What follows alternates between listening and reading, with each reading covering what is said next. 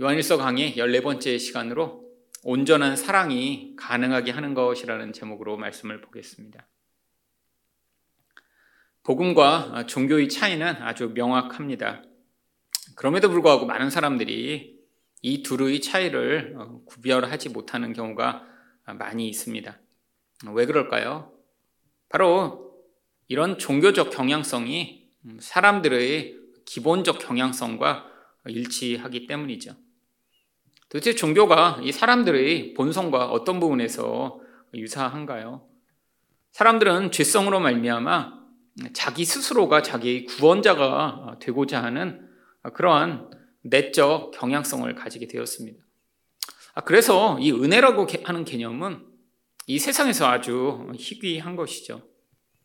다른 종교들이 많이 있지만 다른 종교들 가운데도 이 은혜라는 개념은 존재하지 않습니다. 어떤 종교든 사람들이 자기가 어떠한 공덕과 또 자기 의의를 쌓고 자기 노력으로 말미암아 바로 그 구원의 자리에 이르게 된다라고 가르치고 독려하죠. 근데 그것이 사람들에게 훨씬 더 잘 맞습니다. 우리는 아무것도 안 했는데, 근데 도대체 좋은 걸 받을 자격이 없는데, 그 신이라는 분이 우리에게 은혜를 주셔서 우리를 구원한다.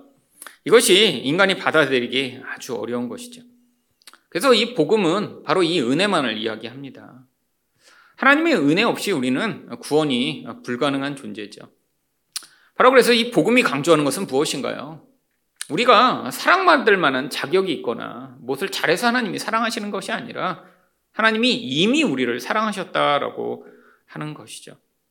그렇다면 이렇게 온전한 사랑이 무엇을 가능하게 할까요?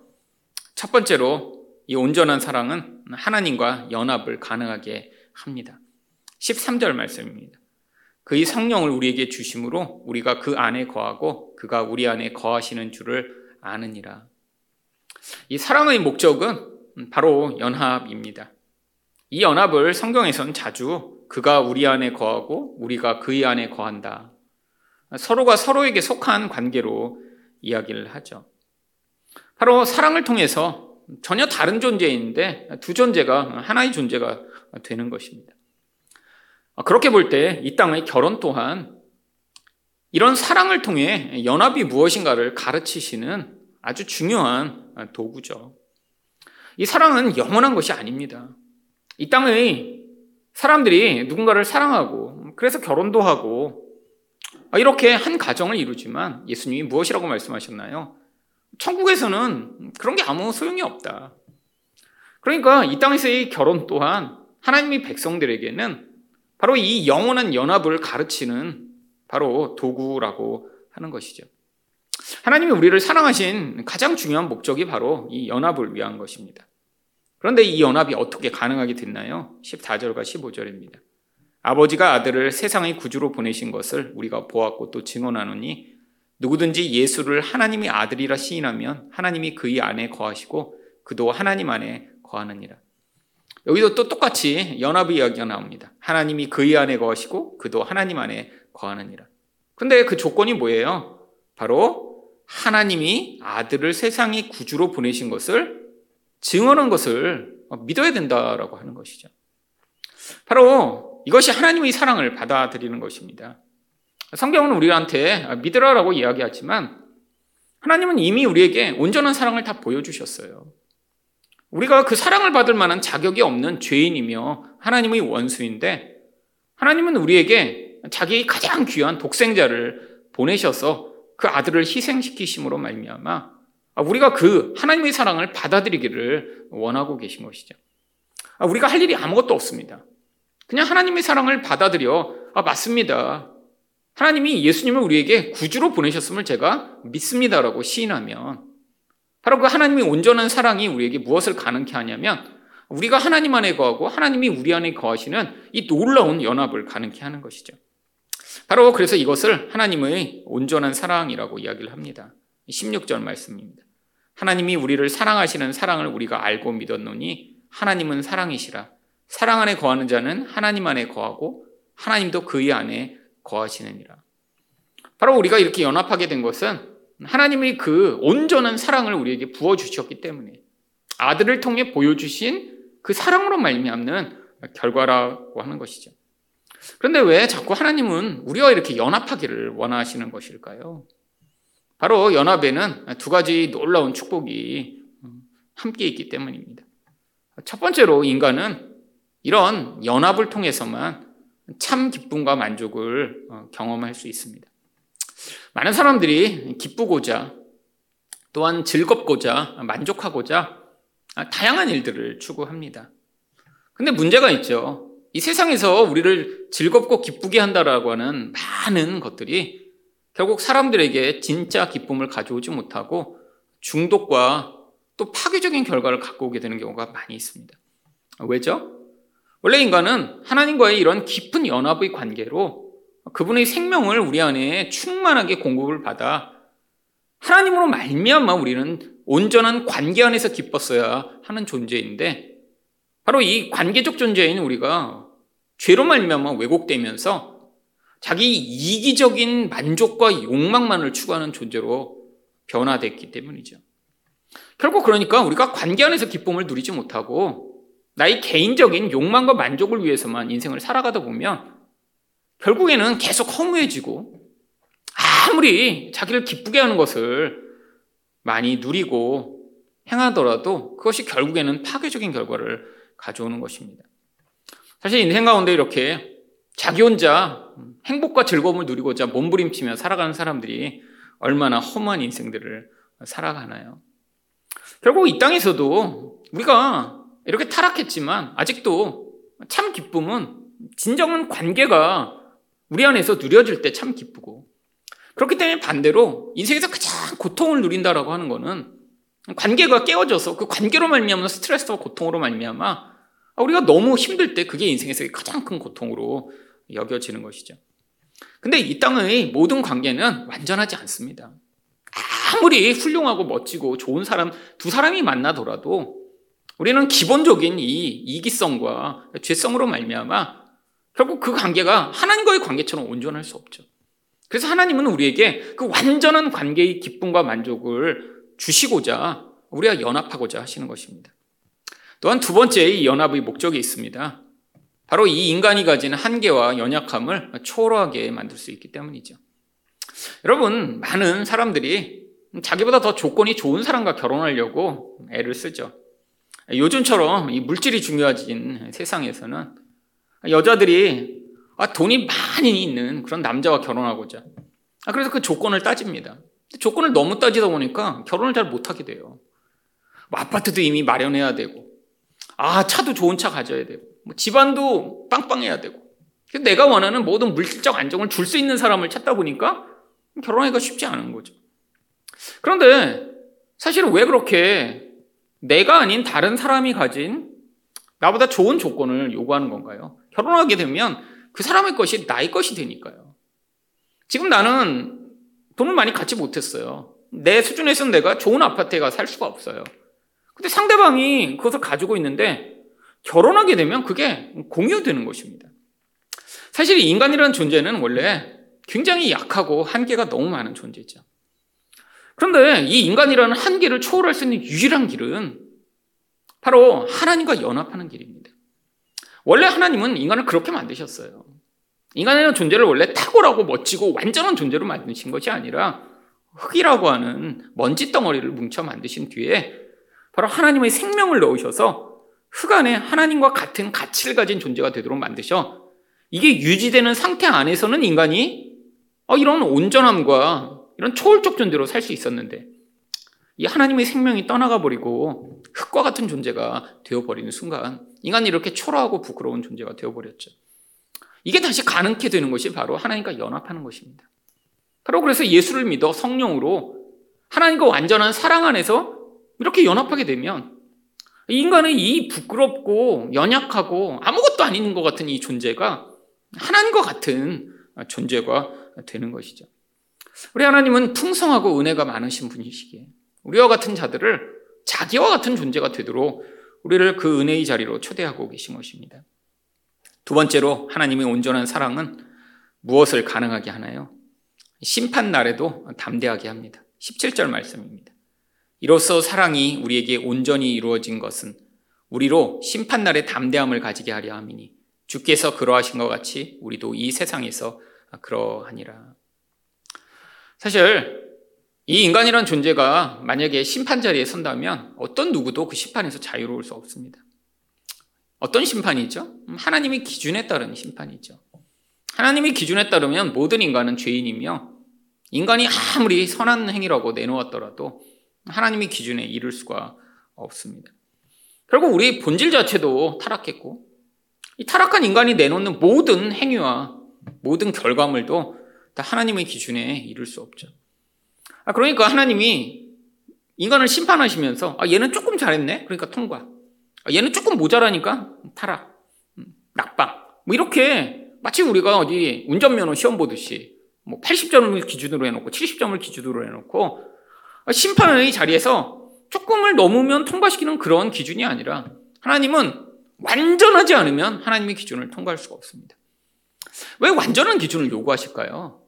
처음에 말씀드렸지만 하나님과 연합하기 위해선 같은 존재가 되어야 연합을 할 수가 있어요.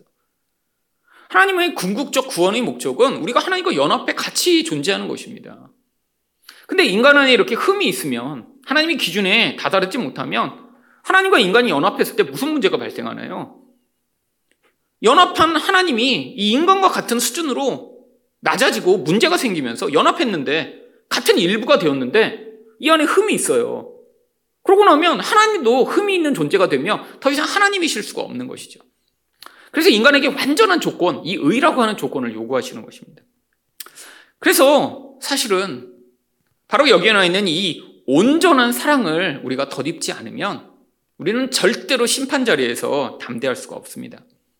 인생을 아무리 열심히 살아도 최선을 다해 내 인생을 하나님을 향해 드려도 인간의 본질과 행위 안에 늘 문제가 있기 마련이죠. 근데 하나님이 어떤 사랑을 우리에게 보이셨죠? 우리가 죄인 되었을 때 이미 사랑을 보이셨어요.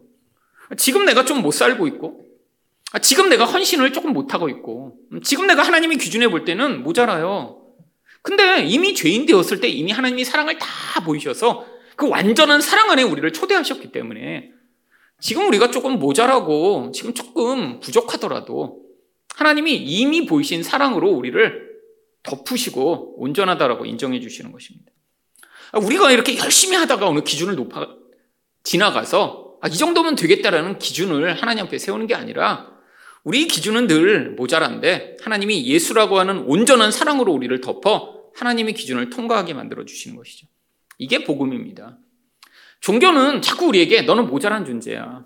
그러니까 이만큼 더해야지 네가 하나님의 은혜를 받고 사랑을 받을 수 있어라고 거짓말을 하죠. 복음은요. 이미 하나님이 보이실 수 있는 모든 사랑을 우리에게 다 보이셨기 때문에 내가 지금 아무리 노력하고 애쓴다고 해서 하나님이 우리를 더 사랑하시거나 아, 내가 좀 노력을 안 하고 못한다고 해서 덜 사랑하시지 않는다라는 것을 우리에게 이야기하고 있죠. 이걸 믿으라는 거예요. 그래서 18절에 뭐라고 이야기합니까?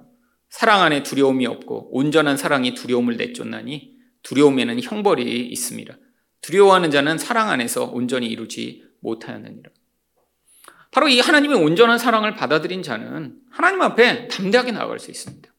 근데 바로 이 인간의 두려움이 뭘 만들어내요? 종교적인 행위를 만들어내죠. 내가 이렇게 하지 않으면 하나님이 나에게 벌 주실 거야. 아, 내가 이렇게 안 했기 때문에 하나님이 지금 나에게 이런 나쁜 일을 벌어지게 하신 거예요. 그리고 이거는 지금 복음이라고 하는 하나님이 이미 엄청난 희생을 통해 이 죄인을 구원하신 그 은혜를 받아들이지 못하고 하나님의 온전한 사랑에 자꾸 자기의 거적더리 같은 그런 더러운 것을 덧붙이려고 하는 것이죠. 이게 바로 두려움의 결과입니다. 결국 하나님의 이 복음, 이 온전한 사랑을 받아들인 자는 심판을 두려워하지 않고 담대하게 살 수 있습니다. 마지막으로 하나님의 온전한 사랑은 무엇을 가능하게 하나요? 이웃 사랑을 가능하게 합니다. 19절 말씀입니다. 우리가 사랑함은 그가 먼저 우리를 사랑하셨습니다. 여러분, 우리는 이 세상에서 이 하나님의 사랑을 경험할 수 없습니다. 이 땅에서 사람들이 뭐 연인의 사랑은 하도 자주 변하고 조건적이니까 우리가 그래도 뭔가 좋은 사랑, 이상적인 사랑을 이야기할 때 부모님의 사랑, 특별히 어머니의 사랑을 이야기하죠. 근데 어머니의 사랑도 그렇게 완전한가요? 이 어머니의 사랑이 처음에 어, 이렇게 자녀를 향해 막 아이가 태어나서 막 헌신적으로 막 밤에 잠을 못 자면서도 그 아이를 돌보고 사랑하는 것처럼 보이는 거는 사실 하나님이 이 인간이라는 존재의 연약함을 아셔서 아이를 낳게 되면 옥시토신이라는 호르몬으로 말미암아 아이를 버리지 않고 키울 수 있도록 생물학적으로 만드셨기 때문이죠. 그게 온전한 사랑의 결과가 아닙니다. 호르몬이 나올 때는 아이가 사랑스러워 보이는 거예요. 그때는 그래서 남편도 싫습니다. 이제는 다른 대상보다 내가 낳은 아이를 향한 그 강렬한 사랑이 본능적으로 호르몬에 영향을 받아 결국 그 아이를 사랑하는 것처럼 절대로 아빠들은 못하는 일을 엄마가 하는 것이죠. 아기 태어나서 아빠들은 굉장히 이제 힘들죠. 그 호르몬이 안 나오는데 애는 밤에 깨고 아니 정말 아내도 자기를 멀리하며 아이에게만 이렇게 달라붙어 있고 그러니까 아빠들 가운데는 그 호르몬의 영향력으로 사랑하는 것이 무엇인지 모른 채로 자기 힘으로 사랑해야 되니까 쉽지 않은 것입니다. 근데 이 땅에 있는 모든 사랑은 그래서 조건적이에요. 사실 부모의 사랑 맞아. 아니, 세상에 누군가 나를 너무 사랑해라고 하는데 그 사랑도 다 이유가 있기 마련이죠. 누군가 내 마음에 드니까 예쁘게 생겨서 잘 생겨서 나중에 이익이 될 것 같으니까 사랑한다라고 하는 사랑이에요. 그러니까 세상에서 사랑을 배운 사람은 하나님의 이런 완전한 사랑이라고 하는 사랑을 절대 할 수 없습니다. 왜? 아, 누가 죄인인데 원수 됐는데 사랑하나요? 여러분 근데 하나님의 사랑을 경험한 자만이 이 땅의 사랑이라고 이야기하는 그런 이기적인 사랑을 넘어선 사랑이 무엇인가 알고 거기에 감동해 그게 우리 진짜 존재의 근원 안에 흘러 들어올 때 그제서야 우리 또한 하나님과 같은 사랑을 할 수 있게 되는 것이죠. 결국 그래서 성경 이야기하는 이웃 사랑은 누군가 대충 내가 할 수 있는 선에서 도와주고 친절하게 하는 것을 넘어선 성경이 이야기하는 진짜 원수까지도 사랑하는 사랑을 이야기하는 것입니다. 그렇기 때문에 20절에서 뭐라고 얘기하나요? 누구든지 하나님을 사랑하노라 하고 그 형제를 미워하면 이는 거짓말하는 자니 보는 바 그 형제를 사랑하지 아니하는 자는 보지 못하는 바 하나님을 사랑할 수 없느니라. 결국 우리 안에 있는 이 미움이라는 것이 지금 내가 하나님의 온전한 사랑 안에 거하지 못한다라고 하는 증거죠. 아, 내가 이렇게 죄인이고 원수였는데 하나님의 사랑을 받아 아, 어떻게 하나님이 나를 사랑하셨지라는 그 사랑이 나를 충만하고 온전하게 다스린다면 아, 우리가 누군가를 내 마음에 들지 않는다고 나에게 이익이 되지 않는다고 그 사람을 미워하고 관계가 깨어졌다면 여기에 지금 심각한 불균형이 존재한다라고 하는 것이죠. 결국 하나님은 우리에게 이 사랑의 기준을 주시고 그 사랑을 요구하십니다. 그래서 성경에서 유일한 우리에게 주신 계명이 무엇인가요? 21절에서 우리가 이 계명을 주께 받았나니 하나님을 사랑하는 자는 또한 그 형제를 사랑할지니라. 형제의 사랑입니다. 근데 이 형제 사랑이라는 게 단순히 옆에 있는 사람 뭐 좋아해라는 그런 종류의 명령이 아니라 이렇게 우리가 도저히 사랑받을 수 없는 자인데 하나님이 사랑하신 그 사랑을 내가 받아들였기 때문에 그것으로 나타나는 영적 반응이라고 하는 것이죠. 그래서 이 계명은 누구만 지킬 수 있나요? 진짜 하나님의 사랑을 받아 영혼이 변화된 자. 하나님의 백성만 이 일을 할 수 있습니다. 아, 물론 우리 안에는 이런 사랑을 계속해서 방해하며 거부하는 우리 옛사람이 존재하죠. 우리 옛사람은 이런 사랑하기 싫습니다.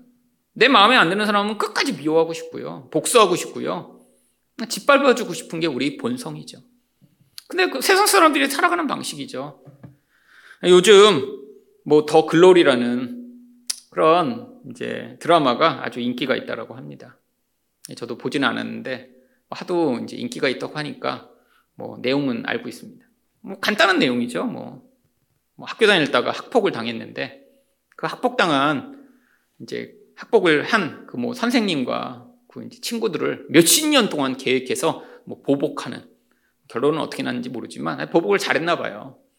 그러니까 이렇게 사람들이 시원하게 되죠. 보복한다고 했는데 나중에 또 다시 당하면 그 뭐 드라마가 되겠어요? 사람들이 원하는 게 뭐죠? 보복을 시원하게 해줘야 돼요. 나한테 그렇게 괴롭힌 놈은 정말 나중에 그 정도로 비슷한 정도로 괴롭히면 안 돼요. 죽이거나 아니면 정말 인생을 완전히 망가뜨려서 내가 당한 거 100배로 갚아줘야죠. 사실 이게 인간, 인간 본성이죠. 사실 그렇게 안 되면 만약에 영화가 나오고 드라마가 나왔는데 어려서 뭐 학폭을 당해서 내가 좀 학교도 못 다니고 힘들었어요. 근데 나중에 나도 똑같은 정도만 해줘야지. 그럼 나중에 뭐 학교 못 다니게 하고 그러면 드라마가 되겠어요? 인간의 본성 안에는 내가 당한 것보다 100배로 더 갚아줘서 완전히 짓밟아주고 싶은 그 열망이 누구나 있고요. 현실에서 그게 불가능하기 때문에 그래서 드라마나 영화에서 그런 게 나오면 몰두해서 보는 것입니다. 사실 이게 인간의 기본 본성이에요. 얼마나 보편적이면 사실 아주 내용은 너무 간단하잖아요. 그뭐 학폭당했다가 나중에 보복한다. 이거 얼마나 쉬운 내용인데 이렇게 사람들한테 인기가 있고 사람들이 많이 볼까요? 근데 바로 하나님 백성만 그걸 뛰어넘을 수 있습니다. 아, 인간 본성이 근데 이런 복수라고 하는 보복이라고 하는 이 본성에 맡겨주면 인간이 파괴되는 거예요. 여러분 우리가 다 알지만 중고등학교 때 학교를 다니면 인류 최초의 이 성문화된 법전을 한무라비 법전이라고 배웁니다. 한무라비 법전의 가장 중요한 조항이 뭔지 아세요? 눈에는 눈, 이에는 이입니다. 이게 최초의 법전의 성문화된 글이에요. 왜요? 여러분, 사람들은 누군가 나를 눈을 뽑았어요. 그럼 눈만 뽑고 싶나요? 목을 잘라버리고 싶죠. 아니, 나, 누군가 나, 나를 쳐갖고 이가 부러져요. 그럼 이만 부러뜨리고 싶어요? 팔다리를 다 꺾어버리고 싶죠. 옛날엔 그런 일이 비일비재했던 거예요. 여러분, 그게 언제까지요? 아, 최근까지도 그랬습니다. 여러분, 서부 영화 보시면 아, 누군가 나에게 모욕해요. 술을 확 끼얹어요. 아, 그럼 이쪽에서 술 끼얹고, 그러고 끝나면 되는데, 누군가 나를 모욕하면 어떻게 해요? 나와. 그래갖고 나와서 총 들고 있다, 빵! 쏘고. 아니, 나를 모욕했다고 왜 사람을 죽여요? 이게 인간의 본성이라 그래요. 근데 사람들이 조금만 내가 총, 칼, 힘이 있으면 그렇게 하고 싶을 거죠. 그리고 그렇게 살아왔어요, 평생을. 근데 그렇게 되면 어떻게 됩니까?